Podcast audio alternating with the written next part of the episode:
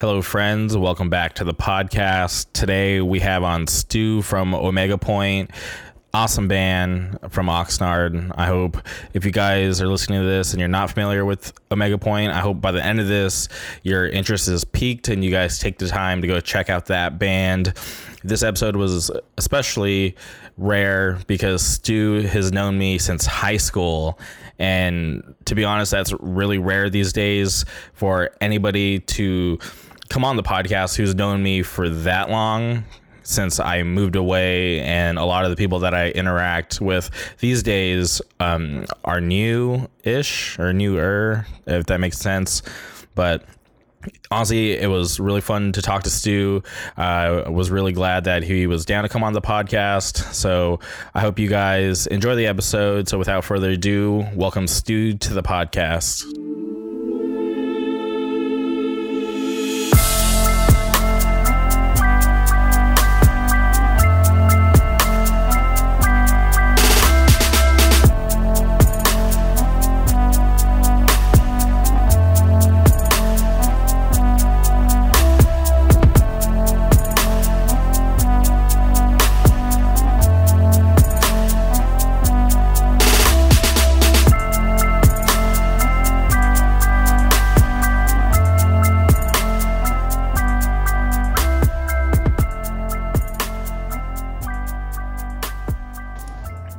Right, guys, welcome back.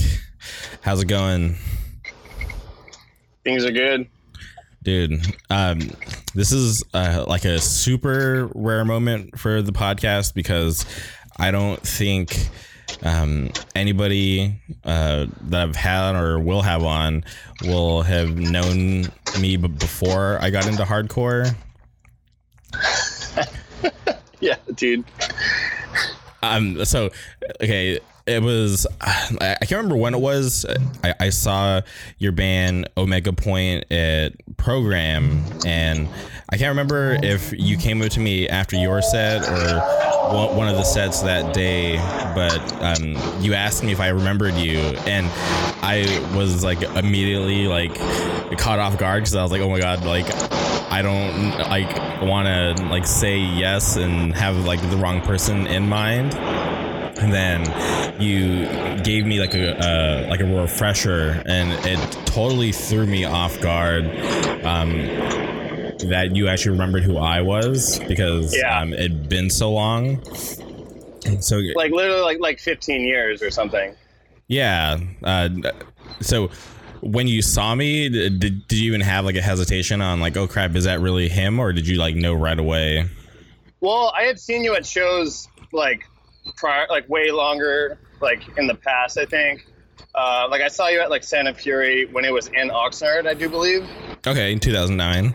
Yeah, in 2009, and I was just, and I was just like, oh, I, I remember that dude. He used to like ride the bus with me at like Hinton Middle School, fucking, and like, like I don't know, early 2000s. So it's like you and I went to middle school together and like early high school together and i just i just kind of was like oh there's that dude. I forgot your name at the time but i was like oh there's that dude. And uh just thought it was funny because like that just shows how when you move from a place you and then you have like a common interest like hardcore or punk rock it's like still very connected. So uh, when did you actually leave the desert? I left like La Quinta around probably like 2006, like mid 2006. I moved to Oxnard. Yeah. And uh, so you um, left during high school. Were you uh, like a junior or a senior at that point? I was a junior. Yeah, it was like middle of junior year of high school. That kind of seems like like one of the worst times to um, pick up and go. What was that um, by like choice? Did you guys or did you and your family have that planned, or did like it just like happen suddenly? Uh, it kind of happened suddenly, but I like still saw it like happen. I guess because my dad was working in Fillmore. He was a farmer, and um, one day he's just like, "We're moving to Oxnard," and I was like, right at that point in time I had like just started to get into like punk rock and hardcore. Um, and I had like figure I'd learned about like bands like Agression and stuff like that. So I was very excited to move. And uh, so it wasn't even a big deal for me. Like I sure I like missed my friends, but I was like really excited to kind of move to an area where uh, to be honest, where like punk rock was more accessible.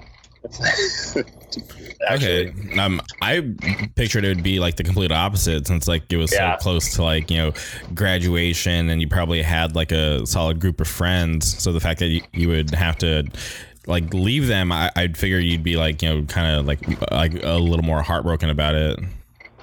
Yeah, I mean that makes sense. I, I think I was at the time, um, a little bit, but I don't know. I think I was more excited for change for me. It was like from desert desert to beach, and uh, I, I think I just resonated more with the beach because I I had my friends and everything, but for the most part, I was like pretty amped on. Sorry, I'm making a turn right now. Uh, pretty amped on like starting new. Okay. And when you were in the desert, were you aware of any of like the hardcore shows that were going on? Yeah, actually, like, um, funny, funny you say, because do you remember that band? Like the first hardcore band I remember really seeing was this band called Gene Air. Do you remember that band? Yeah, yeah, no, I, I definitely do. I, I know some of the members that were in that band. Yeah, that they that that was one of the them and this band called Bat Swatter were like the two like hardcore bands I remember seeing. Like they they played at La Quinta High School at lunchtime, and I remember um, it, didn't they didn't really resonate with me because I think at that time it was like early 2000s, so a lot of the music that was going on at that time was more like like metalcore stuff and uh, I was trying to get more into like the punk stuff because I liked it faster, I like less of the moshy, I guess. Um, but those were just the bands that were around. Like I remember Gene Air, um, this band Bat Swatter, they were fucking cool. They were like pretty metal. And then um, uh, I'd say this band. There's a band called The Disclosed. There was a band called Stone Fox uh, Too Young to Die. Um, that's pretty much all the bands that like come to mind. Did you ever get a chance to see um It Involves Murder? No, Okay. I don't think so. I, that sounds familiar though, to be honest. Okay, There were um like based at like a m- bunch of guys that like went to our high school. Um, so I, I was curious if you ever saw them because I feel like, in my opinion, um, they were probably like the biggest local band to have ever like you know been around because they actually like went out and played some decent shows outside of the desert. But I feel like every time they played in the desert, it was always like like everybody would come out, like all different types of kids, like the posy kids, the metal kids, even the, the metalcore kids. Um, that was the genre that they were. So I felt like like everybody showed them love. That's cool. Yeah, I actually don't remember that band. I um, it's kind of that was like a long time ago, so I don't really remember a whole bunch in terms of like hardcore stuff. Yeah, uh, like for uh for them yeah the- they're just like metalcore. I feel like the, the time that you were still in the desert like the only i feel like um, bands that were like straight up hardcore um there's like some dudes over in indio doing stuff. Um what was the name of the band? Uh i'm, I'm trying to think if they're oh if tomorrow never comes. Do you remember them That sounds yeah, yeah. I re- totally remember that band. yeah Oh, like was Jimmy was Jimmy Sanchez in that band? Do you remember that guy? i do remember J- jimmy sanchez uh no he was not in that band uh Okay, I forget what ba- what band Jimmy was in, but he was. I think he was in Colors. Remember that? The Colors. I think. that's such a throwback that you remember that band. Like Yeah, that's crazy. I totally forgot about that band until you mentioned them. That's funny. Um, Yeah, I think bigger bands in that from that scene, like the biggest bands, because I, I saw Queens of the Stone Age and Fu Manchu. That was like one of my first shows. I think those were like the two, like they were, they were like the biggest bands from the desert. I think at that time. yeah. I, I remember Like, uh, when I I was working at the local grocery store and the, one of the ladies that I worked with, she was like, "Oh, my son's in the band. Like maybe you've heard of them." And I'm like, oh, "Okay, like what's the name of the band?" She's like, "Yeah, my son plays bass in Queens of the Stone Age." And I was like, "Oh, okay." I was like, "Yeah, like I think I heard of them, but like I don't think she really understood like how like big they were." Yeah, huge. Yeah, insane. Insane. Uh, I remember. I remember another band from that scene. They were called Buried in the Woods. Dude, my uh, buddy Frank is uh, the singer of that band. Oh, sick. Are they still around? Uh, like some of those members started a, a new band with like younger kids, and uh-huh. I, I'm, I'm gonna mess this up. So sorry, Frank. Uh, but I, I think they're called Bohemian now. Ah. Yeah, I, I think um so Frank uh he learned how to play drums uh he stopped doing buried in the woods and then he randomly like learned how to play drums and he was actually really good and, and he at one point was drumming for the hardcore band that I was in. What band was that? It, it started like a little like after you left. It was like around like 2008, 2009. It was this band called Final Phase. I, I heard I remember that band. And I remember I remember when I left another band sprouted up called All Your Might. Yeah, th- that was um it had like the brother and sister singer yeah. Yeah. Yeah, that was cool. That's that's so crazy. So when um, you left to Oxnard, did you uh, know anything about the scene down there? Did you have any friends, or did you just go out there just not knowing anybody?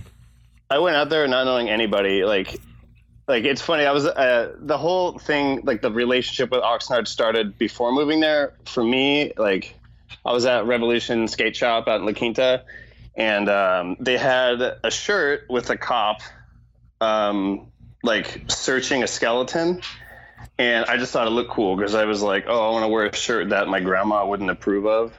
So I bought this shirt, and then some random dude was like, "Oh, is that an Agression shirt?" But it was like that skate company sessions, and um, at the time, like I didn't have high speed internet, so I went like to the library and was like, "Who is Agression?" And then pretty much at that point, like all these bands like from Oxnard already popped up, um, like Ill Repute, like Dr. Know, uh, yeah, bands like that, and pretty much just moving to another city, already knowing the music. Um, it kind of like I want to say it helped me fit in more because the the first people I met out here were um, the people I'm in Omega Point with. Like, and we've been in playing in bands ever since. Like, pretty much ever since like 2006, 2007, we started playing music together, and um, that's pretty much how it all started for me. So, when you moved to Oxnard, did you like seek out local shows, or like how did you meet the members of your band? Uh, a teacher. Well, I I was pretty much I was really into skateboarding at the time, and uh, my PE teacher was like uh, hey, you like skateboarding? This kid likes skateboarding, and we we got together, and um, and then I met Vince, who plays guitar in Omega Point, and I met Mikey, who sings in Omega Point. I actually met Mikey. We worked in the same shopping center together. Uh, I worked at a Jersey Mike's. He worked at the Vons, and um, we met that way. And, and he just would wear like Crucial Core merch, and I would just want to like listen to these bands he was into, and then he showed me he showed me In Control, and that's pretty much what set it off for me in terms of like hardcore in general. Um, because it was like it was still punk. Like I feel like In Control was punk, and that's like what I was uh, really trying to find. And uh, I feel like that band really embodied like fast and heavy for me. Okay, so 2009 when they announced that Sound and Fury is going to happen in Oxnard. Were you familiar with that venue that it took place at? Yeah, because uh, In Control had played there. Uh, they had, um, I, I want to say it was, I want to say it was the Mark Hickey uh, from Agression um, uh, benefit show they had there, and that was on like the In Control DVD, which I had seen a thousand times before. So I know a bunch of bands that played there like even back in the 80s bands would play there like i think um, uh, i want to say uniform choice played there with like butthole surfers and shit like that like uh, there was a lot of history at that venue so it was pretty cool to have a venue hold such a big fest with kids like coming out from like all over the states and you know different countries too.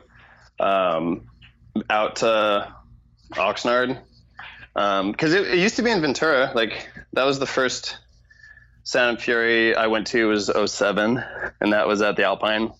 Yeah, um, that's like a um, super throwback. Dude, that was like the best venue. It's not there anymore, right?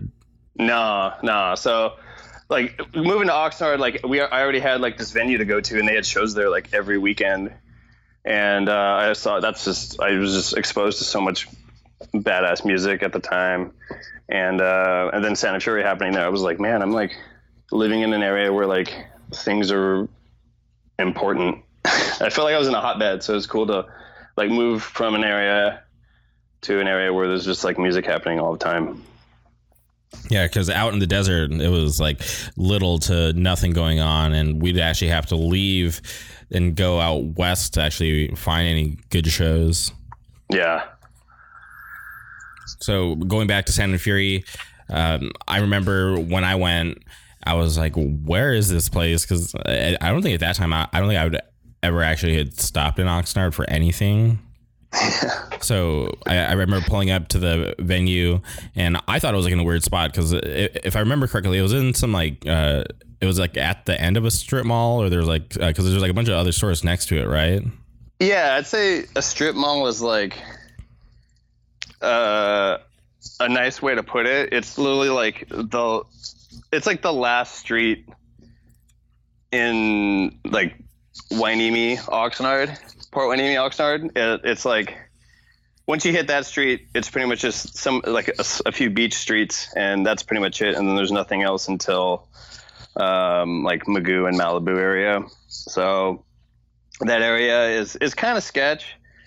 Um, there's just like crappy bars like that I would not even go to, or I, I don't even know anybody that would go to those bars, and it's just like very um, Hispanic Latino forward area. Um, and it was funny to see kids come from all over and experience that. it was actually really funny. I was uh, like not sure how the setup was going to be because I remember when I walked in and then there was like the merch or whatever, and then when you got to like where the small stage was, then there was like that curtain that separated the small stage to like the bigger area where the main stage was. Yeah.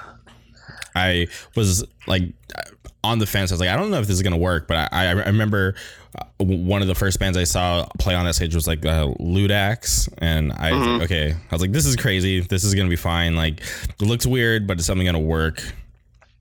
Yeah, I think that was the first year where they did the two stage thing. I want to say maybe they did that in Santa Barbara. I don't really remember, but um, yeah, they did like that like whole like they had more bands play that year, and uh, smaller bands played the small stage, bigger bands played the big stage, and uh, that was a good year. I, I really like that Sound and Fury a lot. Like Floorpunch played, and like Bad Seed came out.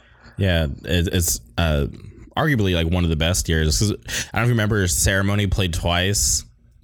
Yeah, they played uh, their whole catalog. Yeah, yeah, they played on the big stage and the small stage, which I thought was awesome. Yeah, yeah that was rad. And uh, dude, Guns uh, Up played. Guns Up, yeah, they they played. I remember they covered Life of Agony. I was super pumped. And then uh, Trash Talk played in the in the U-Haul, and that chick like stage dove off the venue.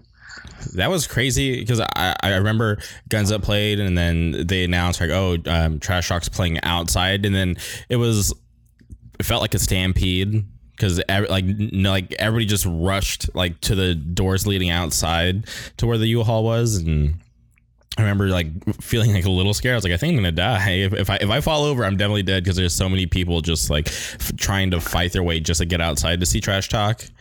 Yeah. And I remember when I finally made it outside, I, I was so curious. I was like, how the hell do these people get on the roof of the venue? And why on earth did, did they think it's okay to jump off and like hope that these people catch them? Because if not, they're hitting like the concrete. It, it was too crazy. It was fucking nuts.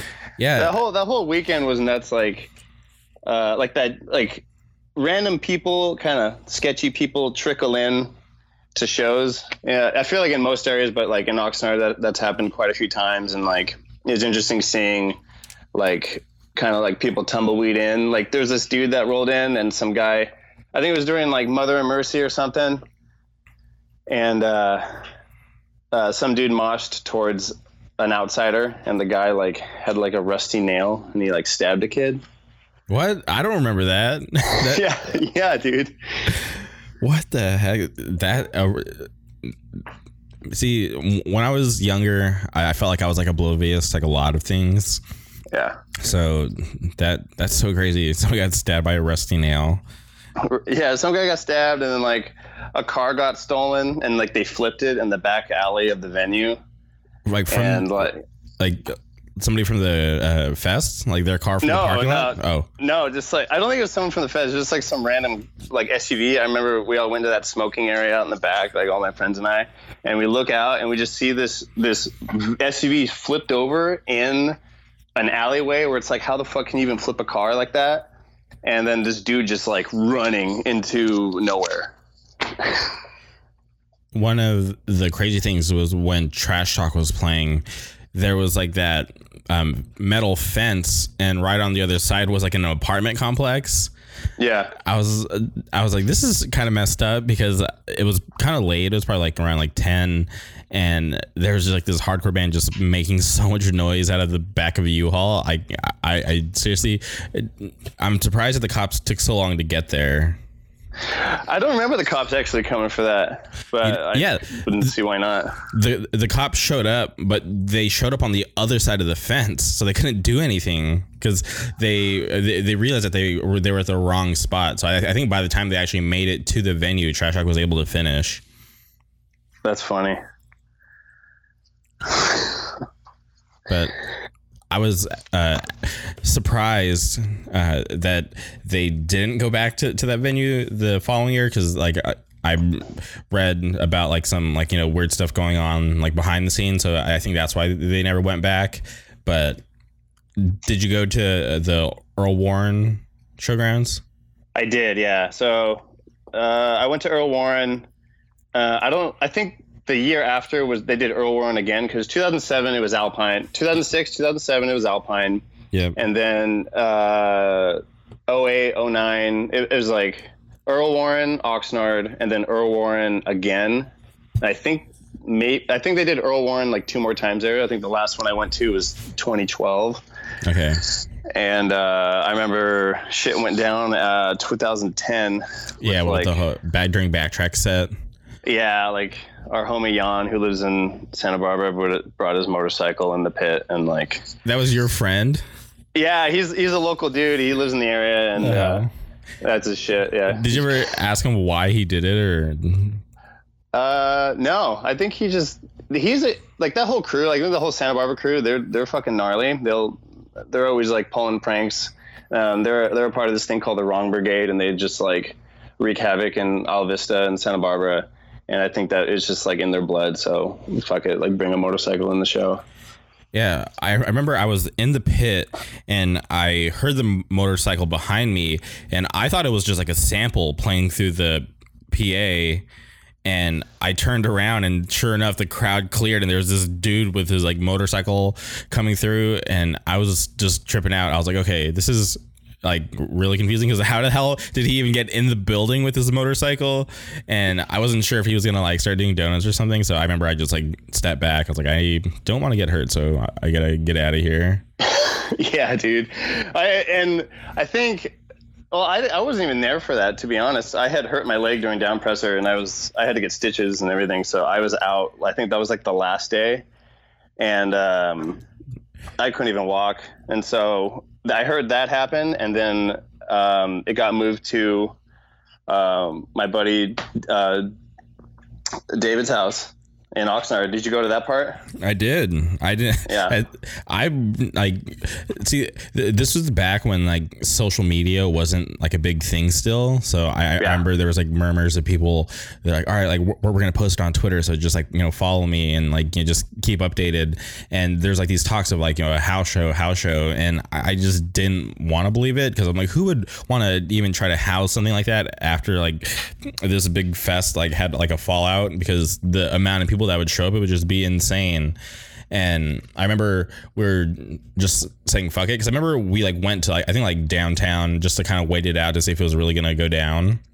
Mhm. And when we decided that we're just gonna go home because just at that point I'm pretty sure it seemed like nothing was gonna happen because we didn't hear any news. We got an address, so we're like, all right, like let's go check this out because this is gonna be crazy. And I remember uh, who played it was Tiger's Jaw Foundation. Um, who else was? Bane Bane was gonna play. Bane couldn't play. Oh yeah, because the uh, the cop showed up before they were able to even play. Oh yeah, I'm like surprised that it went through even like a whole band because there was like, like, I'm gonna throw out some fucking number, but like 500 people in in a backyard of this guy's like one bedroom house in Nyeland Acres. So it's like that in itself is insane. They actually got evicted the next day. Because of that, Yeah, holy crap! Because yeah. He, I, he, didn't even he didn't even tell his dad. oh wait, it, his his family lived there. Yeah, that's where his pops lived, and I remember he's just like, "Let's just do this, like, fuck it," and yeah, Damn, I, I thought like for some reason I just assumed that was like his spot. no, because we I think that was like 2010, so we were all like maybe 20. So yeah, I, I remember there was like people like stuffed in the backyard. There's people on like the fences, on like the roofs of like I, I think it was like the garage or some like detached part from like the main building. yeah, And I, I yeah, I, I was surprised that it went on for as long as it did too. But all I heard was that they just got a ticket. I didn't know they um, ended up getting evicted. yeah, yeah. I think that's what happened. Damn. Wonder how he. and do you know if his parents were home while that was going on, or were they like out for the No, weekend? I think they were out. Yeah, That's that's kind of messed up. Because imagine being his parents and coming home and being like, "We're getting evicted. What happened?"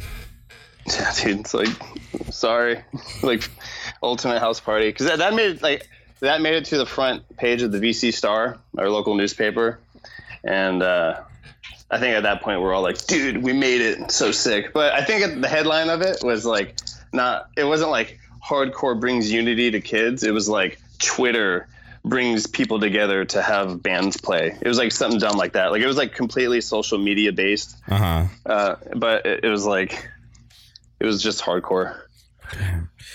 That's so crazy. Yeah, because I, I remember it being like you know kind of like a like legendary thing, like Sound and Fury getting shut down because um, I, I remember people were saying that the guy on the motorcycle was from like Burger King commercials.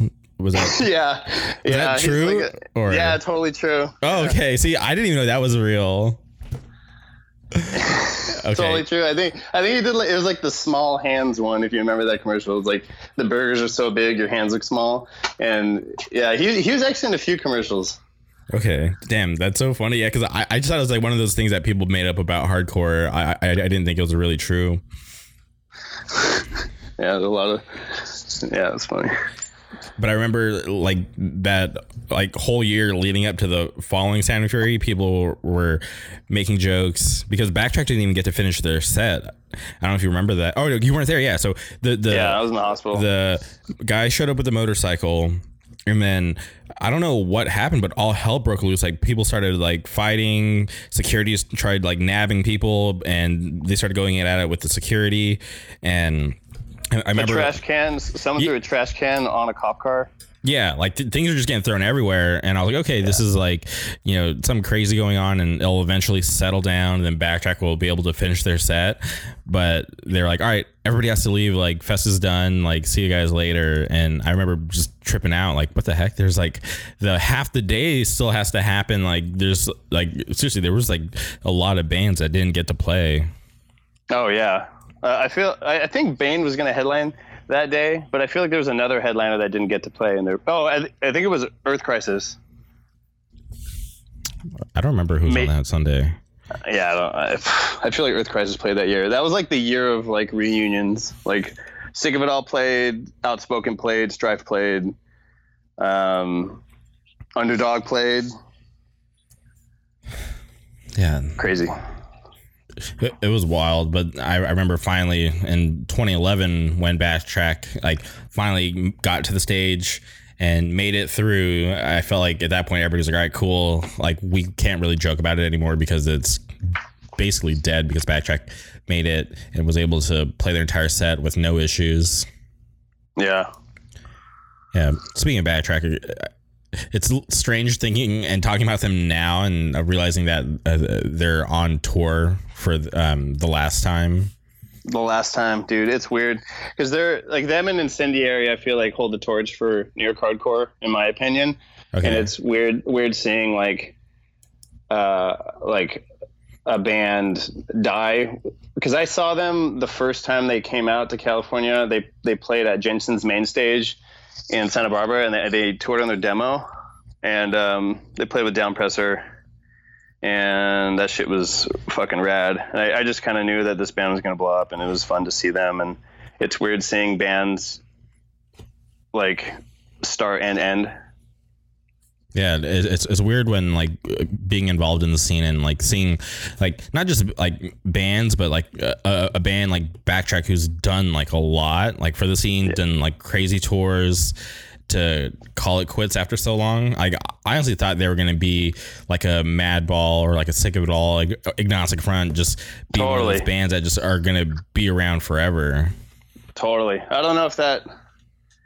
I don't know. I think we got to wait for a band to actually do that before you know it's possible because it's like. I don't know. I feel like those bands are around for so long because they started it. So I don't know. I, I wonder who would be the band to stick around that long. Yeah, I have no idea, but I uh, on their speaking backtrack that first tour that they did, I caught them down in Riverside. Um, it was rotting out, cruel hand, backtrack, and I think one or two other bands I can't remember. Was that at uh, Lions Den? Was that that venue down there? Uh, no, at, at the time it was the the Pharaoh's Den. The Pharaoh's Den, that's what it was. Yeah. Yeah. I remember. Was, I saw. I saw Marauder there. That shit was cool. Dude, what a weird venue because like you would like walk upstairs and it, it would be like in one room, but there'd be like a bunch of like it just looked like storage up there. Yeah, it was weird.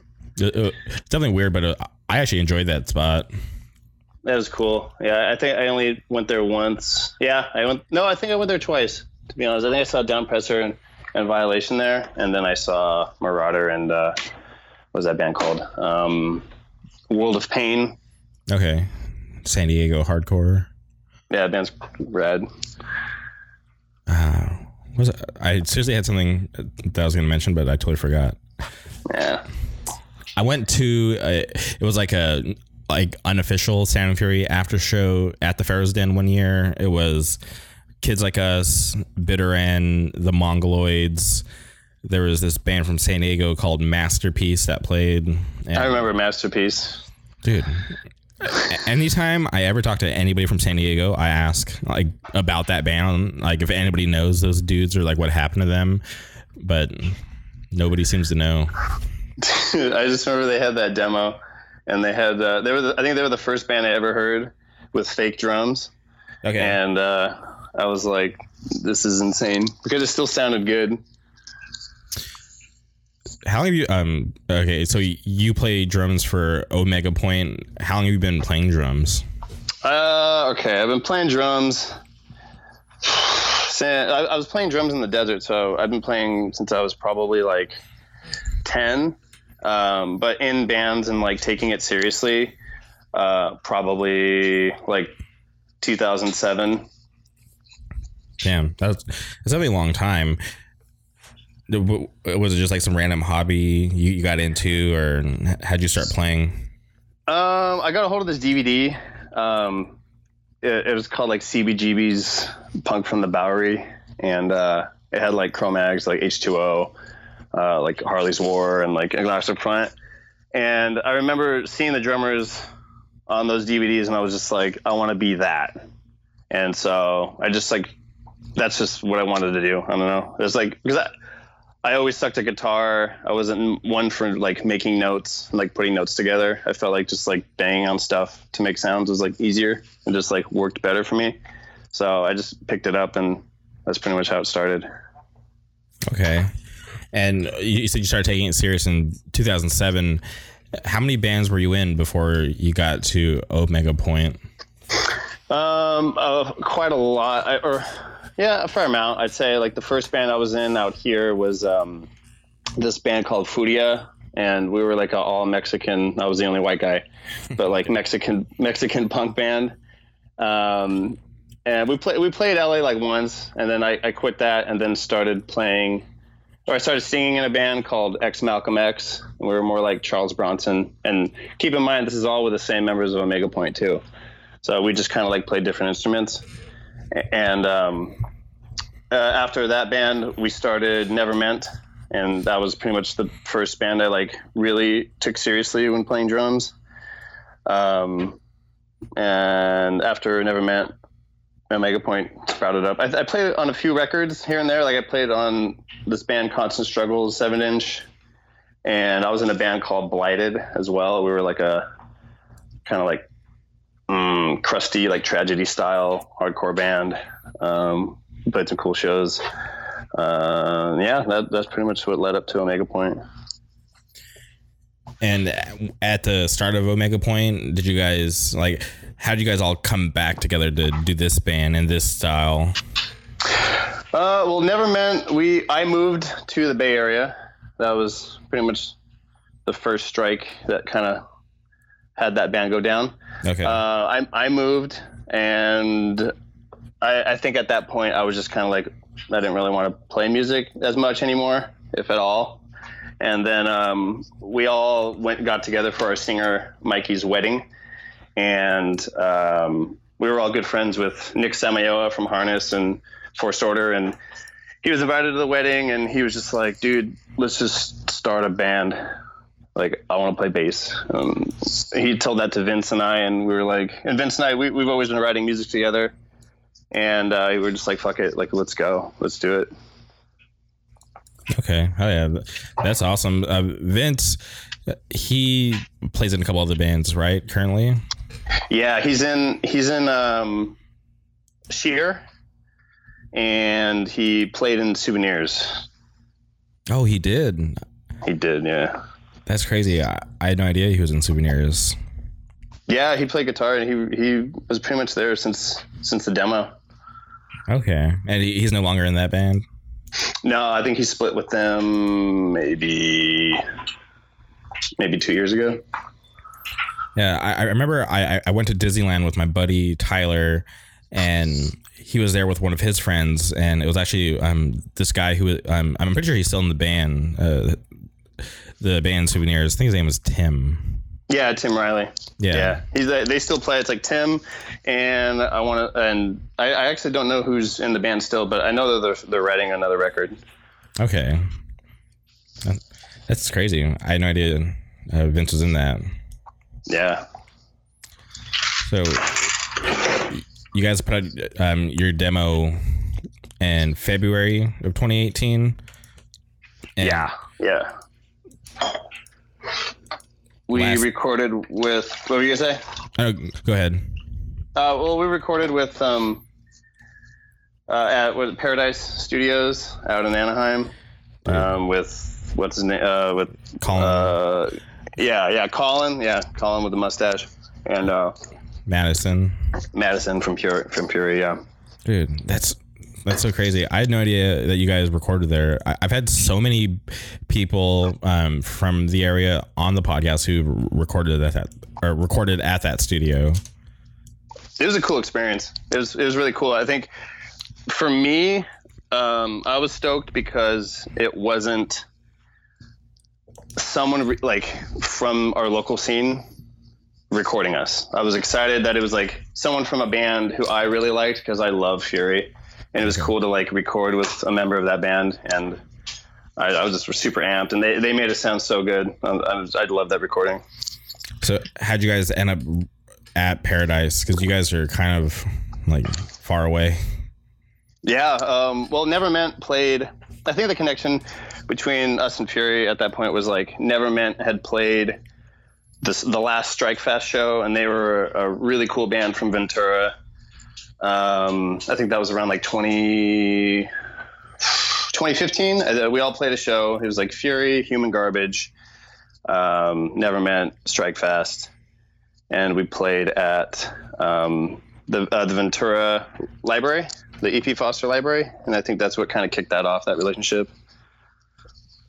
Okay, hell yeah. The demo is definitely sick.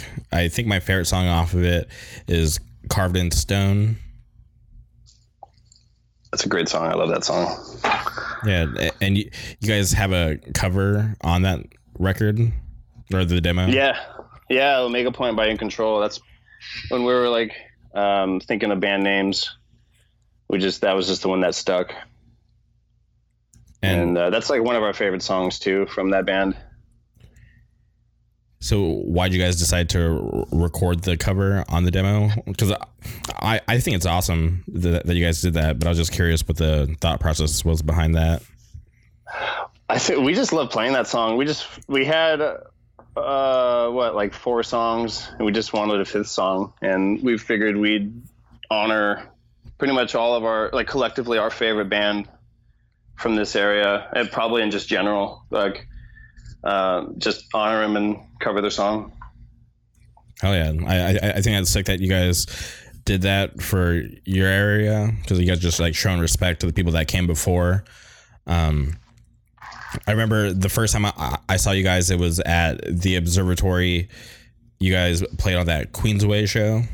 Yeah, with Ringworm and uh, Vein. That show was cool. Yeah, I, I remember people talking about Omega Point, and at, at, that point, I had never heard of you guys. So I was like, okay, um, I have to show up early because I, I want to see what this band's about. And I remember um, me and some friends showed up early, and I caught your guys' set, and I was like, hell yeah, this band's actually really sick. Fuck yeah, thanks, man. And you guys the last show you guys played was um, it was that with retaliate minus dead heat slow bleed and combat shock yeah, did you go to that? Uh, no, uh, unfortunately, I was out of town for that. But oh. um, I was just curious. Do you guys have anything lined up for the rest of the year, or are you guys just um, taking a break to write and record? We're we're definitely writing and recording. This is the the most I think, at least I have put into a record. I, I could say the same for Mikey too, our singer, and it's like we we're just really hunkering down and like making things the way we want it to sound. We got we're sitting on uh, like a seven inches worth of songs, so we got like five songs, and we're wrapping that up. We're gonna record at, at least within the next month, and then we have some shows lined up, um, but it's still a little bit up in the air because we're a couple months away. Um, we're probably gonna do a show or two, possibly a weekend with uh, another Oxnard band uh, that's kind of coming back and doing a tour they haven't they haven't played in a long time called No Motive.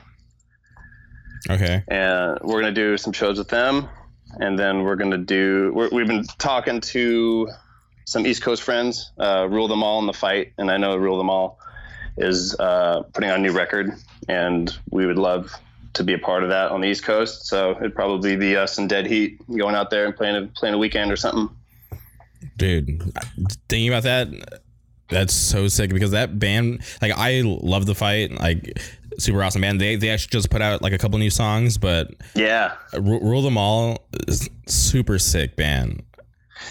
It's, it's so good because they're they're like to me i, I love uh, automatic that hardcore band and i feel like they i don't know if they were trying to go for that sound but it's just like that like dag nasty but still like youth crew hardcore shit, and they do it so well. And there's it, all their songs are really catchy. And uh, yeah, I'm psyched. I've ne- I've never seen them, but fuck, I'd love to play with them or see them. Yeah, same here. I've, I've never seen them either. My buddy uh, Keith Freeman, he, he put me onto them. So that band's super sick. If you're listening to this and you've never heard of Rule Them All, hit pause, go and go listen to that band right now. Oh yeah. So you said you have um, about five songs. Does that include the two songs off that promo that you guys put out? Yeah, those are two songs off there. We got some other ones that are, uh, in my opinion, just as heavy. Okay. And fast, and I feel like it uh, really embodies like the shit we want to sound like, which is like I don't know, like Buried Alive, Hatebreed, uh, but also like the faster West Coast stuff. Like I feel like every band we we uh, play plan, we like want to just take influence from In Control or like all the early nardcore bands like Dr. Know and and Ill Repute and all that stuff. So it's cool to to just write shit that you want to write. Hell yeah. And I seriously love that um, you take pride in, in like your guys' scene. Yeah, it's like if you can't draw from your scene, uh, like scene, like your local scene comes first, and it's like if you can't, you know, get the people in your scene stoked on on hardcore and punk, then it's like, what are you really trying to do? It's like, I think at that point you're just like, I don't know, like a rock band or something. Yeah, I, I always like it's like California is so huge, and I talk about it on here all the time about like over on the East Coast, like like their states are all like super close together. So you know, a couple hours in any direction, you can be in a different state in a completely di- like different scene. And in California, since it's so big, like in my opinion, the, the scenes don't differ too much like on the southern side but like heading up like you know north and like where you guys are at i i, I feel like um sometimes people forget that your guys' area has put out like you know some amazing bands oh yeah uh, it's crazy it's it's wild because well it's it stems back from the 80s where punk rock was really like thriving in the area and just california in general um, and i know that oxnard just wanted to be recognized separate from LA. Like there was a zine around that time called uh, 60 Miles North of Hell, I want to say. And uh, it was just, it was all about the local scene. And I just always thought that was cool that uh, a lot of bands, like whether they're from the Valley or, or like Outland area of, of LA, they, a lot of people still claim LA. And um, it's cool to like be a part of a scene that's, because Oxnard's pretty fucking big, and like Ventura too. Um, but it's cool to like just take pride in like your little area because I don't know. I just believe in that stuff. For sure. Like I left the desert uh, in 20 uh, it was a 2010 so like i'm literally like coming up on uh, 10 years of living in orange county so transplant but i, I like to claim uh, Orange County hardcore because there wasn't hardcore back home uh, when I left. The scene basically like died out, and I'm happy to like support all the awesome bands that have like you know uh, been a product of Orange County or all the current bands that are going on right now in Orange County. So. Uh-huh definitely take pride in that scene and always want to see bands from our area do good and and, uh, and I honestly want to see like bands like from all over do good because that means hardcore is gonna stay alive and uh, continue to grow. Oh yeah, that's just networking at that point. It's like if everybody's taking pride in their own scene, like Orange County, dude, there's so much rich history in that scene. Like you got like Uniform Choice, and then you got like like Farside, like all these bands that you could totally hear in Fury, which I feel like that's like what we want to do is is is just take all the bands before us and like try to create something like new or modern, I guess you could say. But it's like cool to like every decade has like their bands from that time. And um, that's actually I'm actually working on a tape right now, um, like a DIY tape, kind of documenting uh, the 90s of like the 90s hardcore scene in Oxnard or hardcore punk scene in Oxnard. Um, it's gonna be a pretty cool compilation. I'm, I'm in, in the works on that. And you say tape? Do you mean like an actual uh, cassette tape? Yeah, a cassette tape because vinyl is expensive. Okay, and are you like um like doing interviews or are you just like collecting like music? Uh, collecting music. Um, I dug pretty deep and you know ripped a bunch of stuff or had friends rip a bunch of stuff from tape and old seven inches from like uh, from bands from like 1990 to 99 okay. and uh, i'm just kind of making a compilation of that it's going to be a, a, shitload of bands it's like 45 songs but i'm having a little zine with that too and it's just going to kind of show people what went on in the decade after the 80s where like all these nardcore bands were like thriving and uh, playing a lot of shows and like things were big, and it's cool to see like the generation evolve and like um, try to carry the torch for the the bands before them. So I, f- I figure I'd show everybody what that's about. And the 90s sorry i'm having a little brain fart. So the that period in time uh, I, I think it's awesome. And I, I, was curious how hard is it for you to track down some of the stuff that you want to have on the tape? It's actually not that hard because everyone around in this scene is very uh, connected. Um, everybody goes to everybody's shows like no matter what age you are. So um, like the singer Retaliate, Zach, he helped me with it. He's he played guitar and in control, and he played in fucking a bunch of bands on this tape I'm trying to release. And um, to be honest, like my job helped that out, like, like help with that too, because like um, a lot of them just shop there, so uh, I met a lot of them through my work too, and um, they were just super turned on by the idea and uh, it didn't actually seem too hard to like get a hold of all this stuff. I feel like a, a lot of people take pride in this area, so uh, everything was well documented.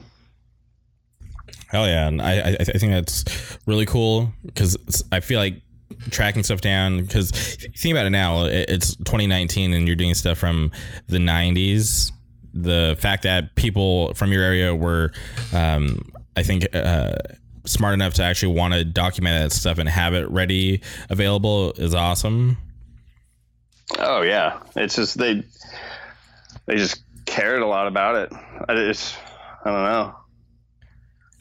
I feel like growing up um, out here in the desert, I, I, I, wish like some of the shows that happened out here got documented because there's like a couple key hardcore shows that happened out here that just there's no pictures there's no photographers at the shows nobody filmed it so like all i have is just like you know the memories of like you know being there um, and i wish that that wasn't it i i really wish that there would have been like people there there was uh there was a kid in my grade who um, booked a show. Uh, his name was Patrick Blake. I don't know if you remember him.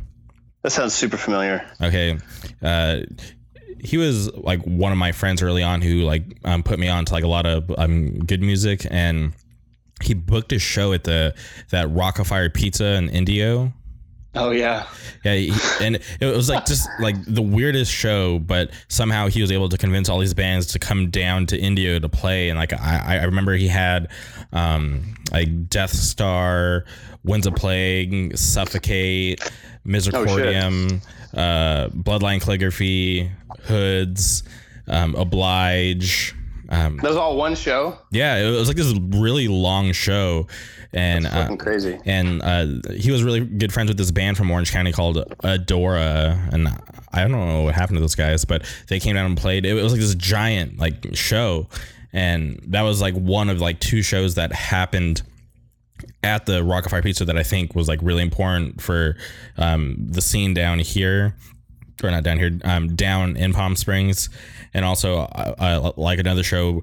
Uh, my buddy Steve Kipple, he he booked. Uh, it was like this crazy tour, and like I think it was like 2003, 2004. It was down to nothing, cast aside, and blacklisted. That's sick. Yeah, and just like thinking about it now, like it's still like to this day is like one of the I, I think in my opinion probably like the best hardcore show to ever happen in the desert. Um, and just like thinking about those bands now and like what they've um, done since then, it's just like crazy to think about them like actually playing in the desert. Oh yeah, you just you just feel so fortunate, like to have those bands go down and like consider your city uh, but also just to be a part of it too. It's just it's important. So that sucks that no one could like document that stuff. I feel like in this area we're all really lucky to have guys like Fred Hammer, who's been taking photos at punk shows and hardcore shows since like the late '80s, and he's had zines since then too. So like he has just um like endless amount of film photography that he just has scanned like up to like even now he's still taking pictures at shows so it's cool okay um, so this uh, tape and zine are, are they going to come out at the same time? Yeah, it's it's like a one package thing, so I'll have that out at the same time. Okay, and do you have a name for it? Yeah, it's called Reflections. Um, I feel like that was a suitable name, but also um, that was probably the best song from that decade. This band called Clench Clenched Fist. Um, wrote a really cool hardcore song called that, and uh, I'll have to send it to you because that shit rocks. Yeah, I'm down. And in the zine, is it just um, like interviews that you did, or, or like write ups um, about records that are, or about the songs that are on the tape? No, I'm I'm just going more like photos and like band logos and um, kind of like that cut and paste style flyer art that I really like. Um, it's just going to be a little zine. It's more like I'd say artsy, um, just kind of embodying that whole like classic flyer design in I don't know a little booklet. So Dude, I, I- I think that's awesome because I, I feel like you can give that to anybody outside of your scene to, to educate them. And then even like it could even fall in the hands of like a younger kid from your area. And then that could be like, you know, their guide and like just shoot them off in any direction into this scene, you know? Exactly. That's and that's where it kind of stemmed from. Where because this the scene right now is like our scene is like really popping with all the younger kids. It's it's really fucking inspiring. We have a lot of good bands out here, like uh, uh, younger kids, like Civil Conflict is really cool. Um, they're they're playing like literally every show they could play, and um, they just rip. They're just like a punk band, and they're like really tight. I'd say they're like fucking tighter than Dead Heat and Omega Point combined and like them and like there's bands like Bootleg Brigade and um, uh, there's another band called Operation Oxnard and these are all like kids that are under 20 years old just like ripping and I feel like I want not only the kids to know about these bands but other people too because like I'm just a nerd for like history especially music and uh, maybe someone else is too and I can inspire them Yeah, and just share the knowledge because I, I always talk about how it's like really hard to know everything that's going on. So like there, for me, there's totally been bands that have just like slipped through the cracks and I totally missed. So I'm always interested in like learning about like the history of like you know certain scenes and just like you know taking the time to listen to music and appreciate like what they did for their area. Mm-hmm. Hold on, I got to fucking call. Never mind. Sorry. No, it's all good. Nah, some fucker from New Zealand's trying to call me. Oh, are, are you like selling something off like Depop? Yeah, dude, totally. Uh, okay, uh, now I'm curious. Now, Is this somebody you know from New Zealand, or is it like a spam call? I think it's a spam call. I have no idea who this is, so I'm not even gonna answer it. I just don't know if you could hear the beeps on my phone. No, no, uh, nothing on my end. Oh, then I'm. It's just me. Okay, and so you, you're using. Um, we're, we're on Skype, and you're just on your phone. Yeah, Okay, no headset, or are you using a headset? headset. Yeah. So I'm stoked to do an interview like this. It's kind of cool because when you said Skype, I was like, "Are we gonna be face to face?" Because that that shit's always awkward. But it's cool that like we're just on the phone. Okay, yeah, yeah. I, I, I, I, for the most part, like hang out with just like just like a small number of people. So I'm sure they get uh, sick of me like rambling on about the podcast 24 seven. So I just love that I'm able to do this and talk to other people who aren't uh, sick of hearing me talk about the same stuff all week. yeah, I feel you. Yeah, and I've um, done video once because I, I j- just had on these uh, awesome uh, people on from Minneapolis. They're in a straight edge band called Gadget, and I, I thought I was just doing the normal, um, you know, call, and they actually video called me before I could even call them. So I was like, crap. They kind of put me on the spot, and I was like, whatever. I was like, if they're gonna be on video, then I'll just turn on my video camera so it won't be awkward for them just staring at nothing. And uh, I was nervous too. I was like, crap. I was like, and like I was like half awake. I think I was still wearing the same shirt from the night before. That's hilarious. That's not a good look, dude. You can't wear the shirt from the night before. Yeah. Well, luckily, like I, I was just here like recording. I, I wasn't like going out and doing anything weird. um, Yeah, like going like going to Disneyland. dude, I love that place so much. That's that's tight. I'm glad. Um, just curious, when was the last time you were at Disneyland? Uh, I think it was fucking grad night, Oxnard High School grad night, Holy shit! and I was and I was there for like 24 hours or some shit, and it, and I never went back. Wow. Okay. So you, you just had your fix 24 hours. That's a long time. That's a long time. We, like, I was there overnight, and I remember eating chicken fingers at fucking three in the morning, and I got sick, and I think that was the last time I went to Disneyland. That's so crazy. I I uh, didn't go to my grad night.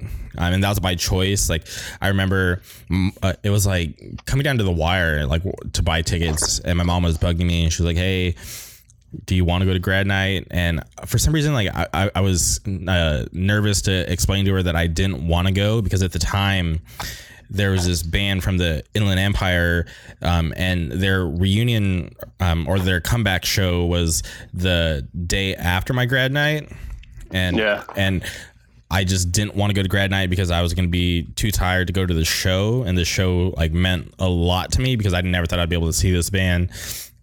So I told my mom, I was like, no, I was like, it's fine, like. Uh, save the money. Don't want to go to grad night. I got like something going on the next day, and I, I remember me and my buddies, we drove out to Corona. It was at the showcase. Um, this Who was ba- it? Uh, this band, they're called um, Bound in Blood. Uh huh. Yeah, so it was like some awesome like straight edge band uh, that just like got back together, and like I had never seen them before, so like I just really wanted to catch their set. And it was an awesome show, in my opinion. I, I- thought it was worth missing my grad night to be able to go to that like comeback show. Oh yeah, I'd I'd miss I'd miss grad night for a show any day. Yeah, you only sure. get one grad night. Yeah, I mean, yeah. yeah like throughout the years i'm uh starting to like you know take bands like calling it quits and stuff like like a little more important because there was this time uh, I can't remember like what year it was, but I had a choice, and I, I'm pretty sure I've talked about it on here before. But uh, it was either I go to Anime Expo with my cousin, or I go to Showcase with my friends to see Carry On's last set. And Oh shit. yeah, and in my mind, I was like, you know what? Bands always reunite. Like it's fine. I'll go to Anime Expo. Carry On will break up, and at some point in my life, they'll get back together. And to this day, they would never played a show, and I regret Yeah. that so much. Not going to their last show. I would, dude. That sucks. Yeah, they'll they will never play, and yeah, I think Carry On's cool too. Like we we love, we all love Carry On around here. Todd Jones, who played guitar in Carry On, is actually from Oxnard too. Oh, really? Yeah, so um, actually on my comp that I'm putting out, like uh, Stand Your Ground is on there, and they're he that's his band before Carry On, and uh, they're just like a really cool youth crew style hardcore band. Yeah, I, I remember like we would see uh, Todd Jones at like the local Walgreens, and we'd like nerd out and be like, "Holy shit, that's Todd Jones!" But like, he, and like I'm pretty sure he knew like we were like talking about him because like I think we like made it super obvious, but like we never actually went up and talked to him because I, I I just felt like really intimidated by him. Oh yeah, he's an intimidating guy for sure. Yeah, but you, you think about like what he's done like for hardcore, like the bands that he's been in, like the records that he's helped write, like it's just so insane. It's actually insane. Like, and, and that was actually mentioned on a podcast, a local podcast recently, um, called 185 Miles South, uh, Zach Nelson's podcast from Okay. Retaliate, and um, he he did Todd, and it was cool to hear that that history because like I feel like Terror ch- did change hardcore. Um, uh, you know, coming from wh- what they were saying, how like he he liked Youth Crew, but also liked heavy East Coast shit like Death Threat, and then just put those things together, and then you had like a whole new fucking band. Yeah, and you think about like what that band has done and what they're still doing to this day. It's so insane. Oh yeah, they're they're like a career hardcore band. It's fucking amazing. I always um like like wonder because you, you think about how like how long Terror's been around and how active they've been. Like those guys must love hardcore because they still put out great records. And I, I hate when like kids don't take the time to listen to the new stuff because it's like one of those things where I, I feel like if like Terror were to ever break up, kids would you know like cry about like wanting a new record when like they're putting out new records right now. It's like enjoy this shit while you can because nothing really lasts forever. Yeah, but uh, dude, going back to what we were saying about like backtrack and having them be like a Madball or sick of it all, I feel like Terror Terror is like one hundred percent that band. Oh yeah, hell yeah, for sure. For for, Yeah. for California, like they've literally been around since I think like 2002. Yeah. Uh, that 2001, 2002, totally. So super sick, and like I I, I think like uh, another one of the um those bands from like California, I I can totally see like rotting out being like that type of band. Oh yeah, they because they came back. They're actually doing a tour soon. I Yeah. think. They're doing that knock loose tour. Wow, that's crazy. Yeah, it's, it's a bigger tour. Tattoo. Then Kno- Knocked Loose draws like the most kids ever. Yeah, I, I remember I, I, I saw them at uh, Warp Tour one year. I was like, this is insane. That's fucking wild. When was that? I want to say it was 2017 because I got um uh, my buddy um, asked me to help him do merch. So we were doing merch for that band Falling in Reverse. And we had like a pretty big setup, and I wanted to see more bands, but like I just couldn't because it was just me and my buddy. So I just asked him, I'm like, okay, just let me go see Knock Loose, and I'll be here for the whole day. So I, I like stuck away, um, and he was cool with it. So I, I just went and caught Knock Loose that day, and then just like went back to the tent and just like hung out there all day. That's cool. But- I think Gene, didn't Gene Air play Warp Tour? Honestly, I I don't know because uh, like th- there's so many things that like went over my head because um back then like I was still like well we were young and I was still trying to like um find out uh, like you know who my friends were because I just didn't have any like that were into that kind of music. So Oh sure. I remember like you, like growing up, you were like, like there was like the punks, and then like I'd say you were a hardcore kid for sure. Um, I, I remember you had a, a fucking agnostic front hat dude, or, or shirt. It was like the the negative approach. It's weird that I fucking remember that, but I remember you had like that agnostic front and negative approach article of clothing. Dude, I had the shirt and the hat, so you're definitely correct in remembering that. Yeah. Dude, I, I was so stoked to wear that to school the next day because I literally saw them at Showcase. It was like Agnostic Front and No Innocent Victim at, at Showcase. And Fuck. yeah, and like that was like a big part of like their spread for that. Um, uh, for or at that show, from what I can remember, they had like yeah that that negative approach rip, and I I was like, dude, had to have the hat because I, I thought the hat was so sick, and I just wanted a cool T-shirt.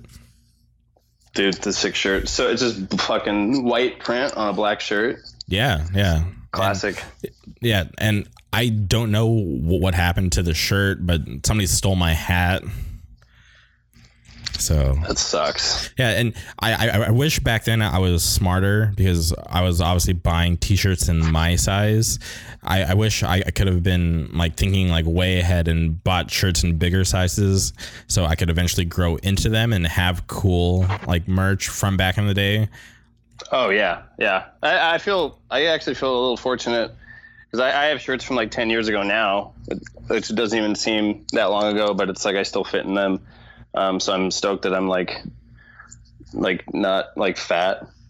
I don't know. Did you just indirectly call me fat? No, not at all, dude. I immediately when I said that, I was like, "Fuck." But I'm good. just I'm I'm excited to like like maybe I could fit in a medium. So that's like maybe that's like kind of pushing it, but I don't know. I think I, I was just like large. Like I'll just get only larges.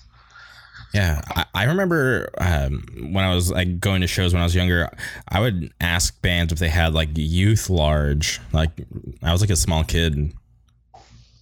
Oh, dude, youth large. Yeah, I don't think any bands I, I- that I could even think of. I feel like bands that have like, like I feel like Ignite would have like a youth large shirt because they had like girl like shirts. Okay. I feel like they would have like different sized tees for smaller people. Yeah, I, I remember one of the rare times where like I hated being small. I went and saw Bleeding Through at the Glass House, and uh, for that show, like their whole like merch line was all like Boondock Saints like rips, and they and they had nothing in my size because I was too small, and I, and I was so pissed that I couldn't buy anything. That's funny. Yeah. Because I, I, if I remember correctly, it, it, they had this shirt where it had like you know the um the guys like hands with the guns, and then on the tattoos on their hands, uh, I'm pretty sure it just had bleeding through, which I thought was so sick. It's so tight. yeah, but I yeah. So throughout high school, I, I would wear like youth large, smalls, and then fast forward to now, I rock larges, which is like like an like pretty like average size. I think I think large should be medium because medium's like right in the middle. But I feel like most people are fucking medium or like large. Like I don't know. I feel like that's like the standard size. Yeah, for sure. Yeah. Okay.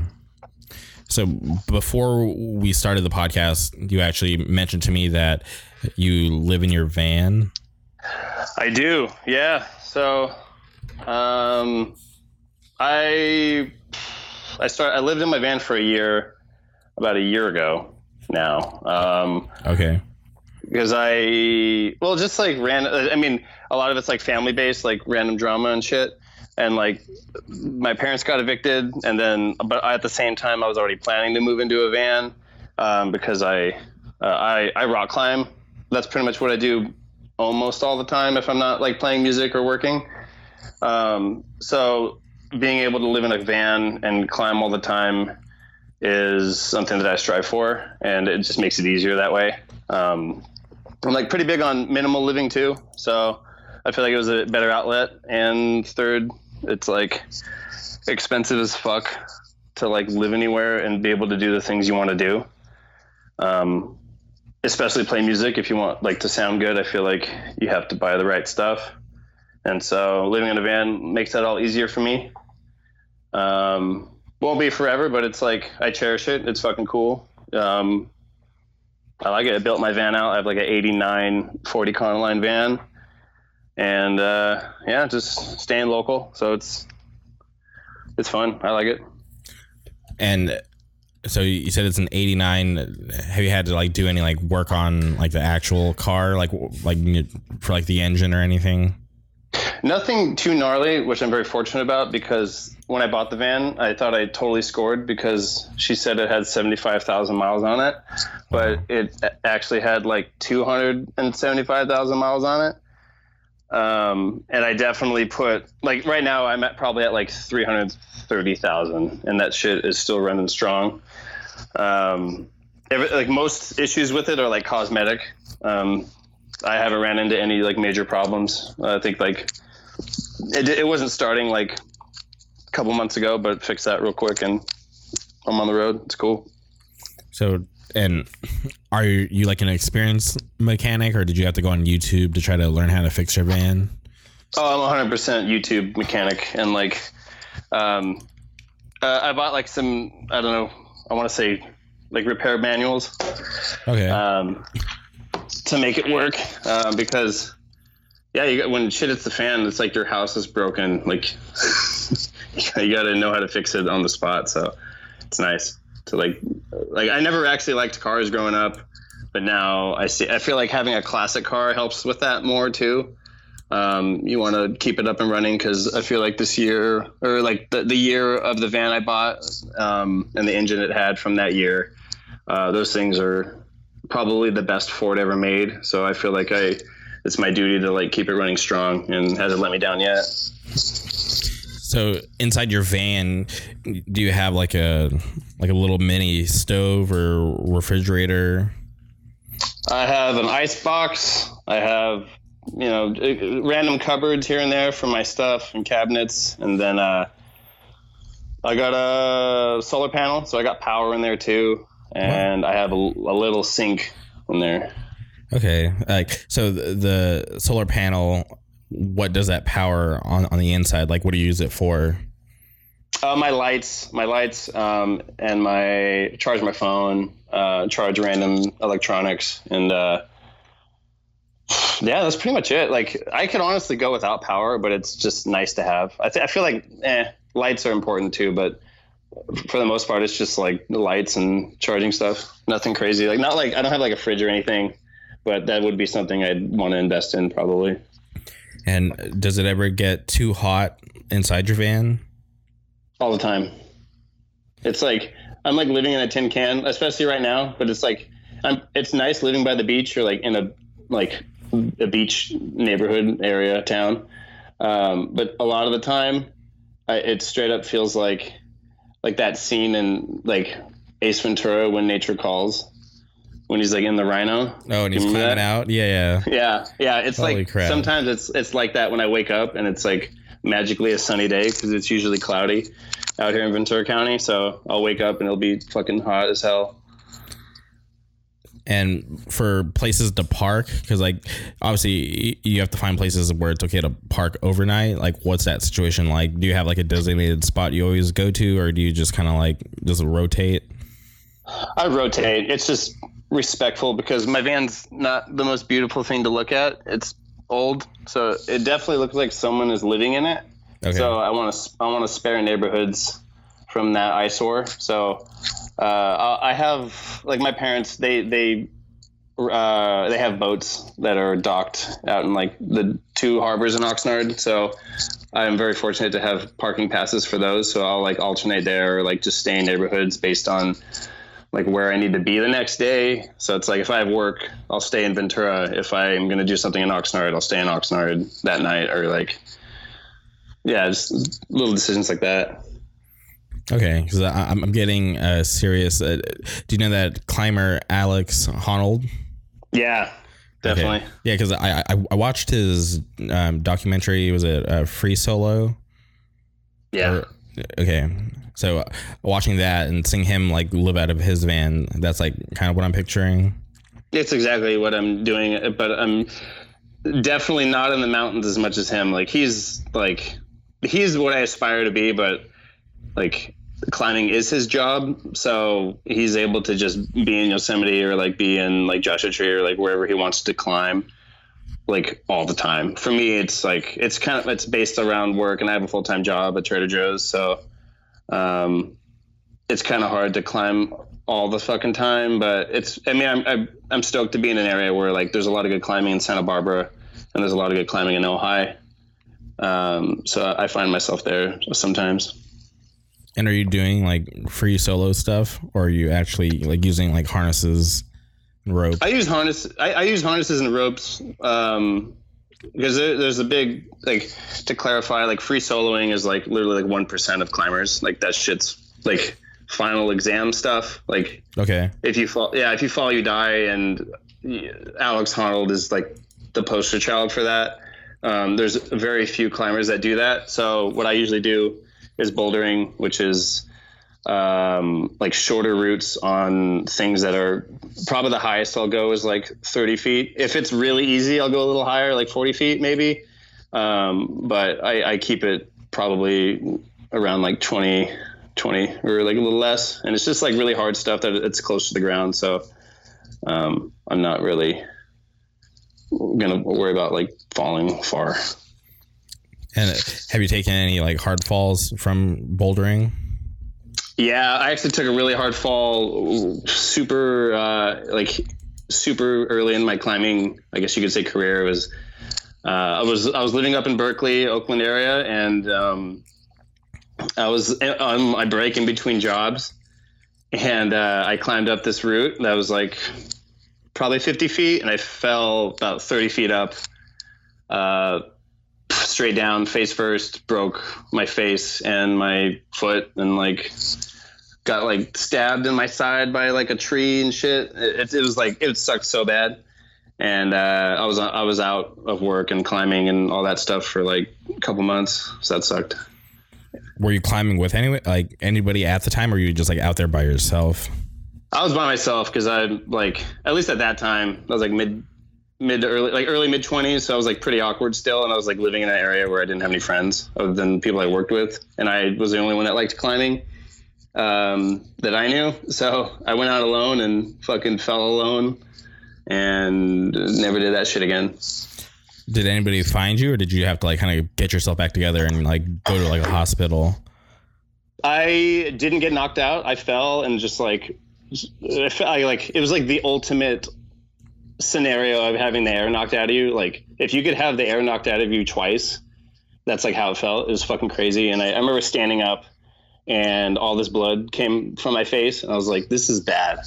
and uh, I, I the first thing I did was fucking call out of work. Told him I couldn't come in, and then uh, took a selfie because that shit was crazy looking, and then called nine one one, and they had to come find me out in the mountains of Berkeley. So Damn, that's so scary. And so, w- when you fell, was did you like just like lose like your footing or grip or what caused yeah, it was that? foot. It, it was it was footing. Like my hand was in. Uh, it's called a hand jam. So it was like it was a crack that was probably the width of your fist.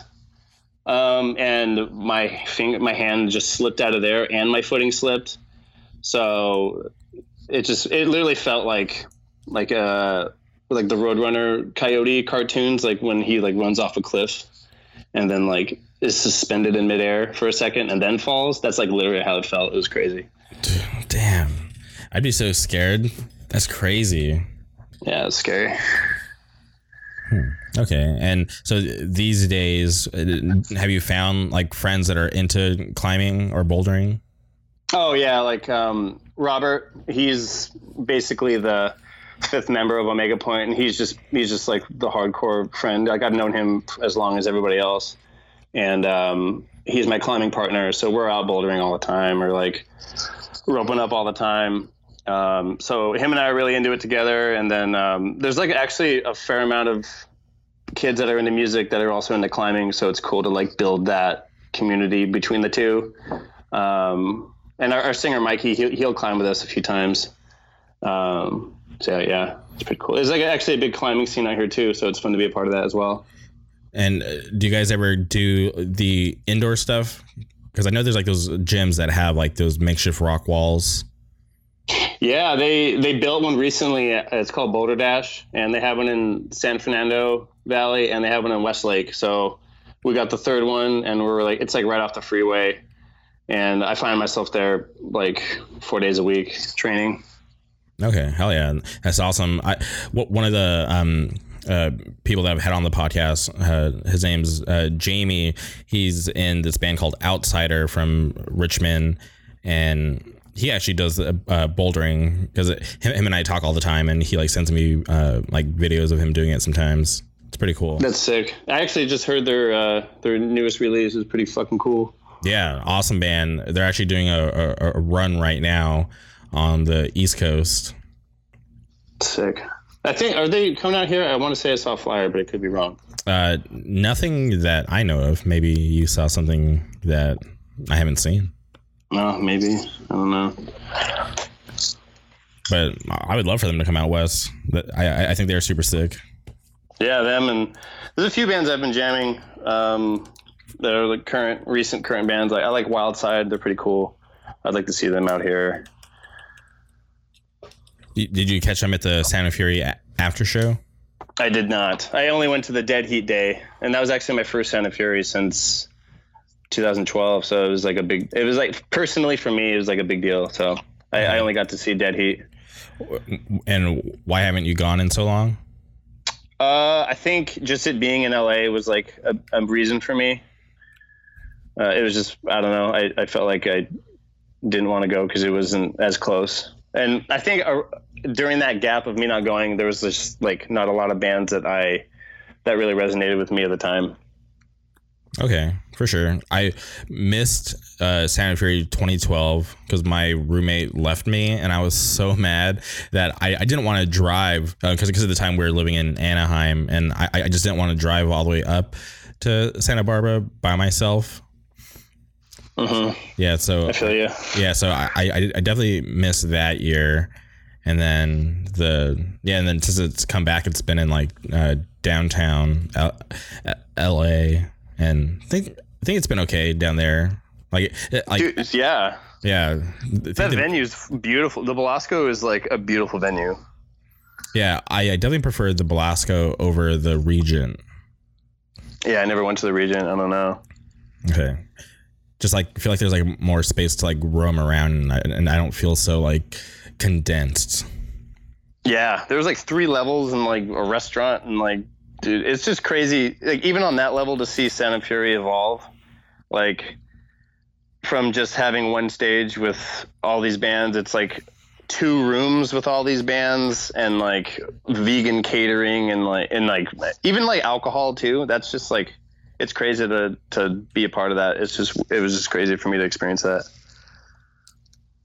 And you you said you you only uh, were there for Dead Heat. Well, I, I went that day, so Oh, I okay. showed up. Yeah, I saw like Firewalker; they were cool, and like I pretty much saw every band after. Um, I want to say Firewalker, so I saw Have Heart. That was amazing. That was actually beautiful. And then like No Warning, they were cool, and um, I really wanted to go the second day. I just couldn't couldn't get it off. I really wanted to see Kulu. I really like that band. Uh, are you gonna catch them on their run that's coming up with Il- Illusion? Oh yeah, definitely. I love Illusion too. That band's super sick. Yeah, I was happy that um, both those bands were able to come back out like you know so quick after Sound and Fury. Yeah, and I, and I know Illusion. They have members from like all over. I think they're like California. Like I know Alex lives in California, and uh, and like other members live in New York. I want to say. So it's cool to like have bands from like all over be able to make a weekend work or like a tour work. Yeah, because trying to coordinate like just everybody getting like the same time off, I feel like it was just hard enough. Oh yeah,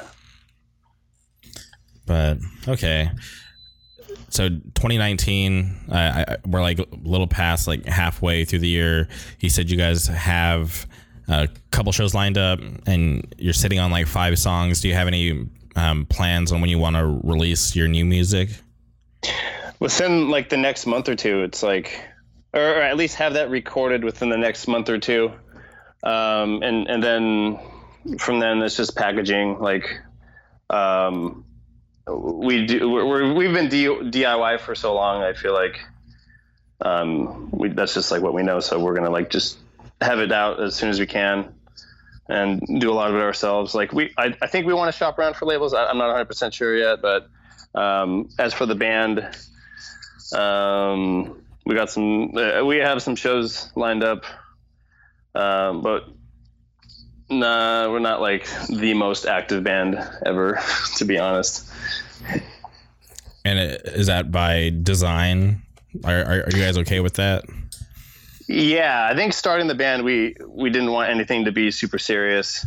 Um, so we're just playing with what we could get, and we we've been offered shows, and it just I don't think the scheduling has worked out for us because, um, you know, our singer he he has a wife and a, and then uh, we all have our jobs that seem to take up a lot of our time, so it, it does kind of suck in terms of that. But uh, I'd say that's like the only real.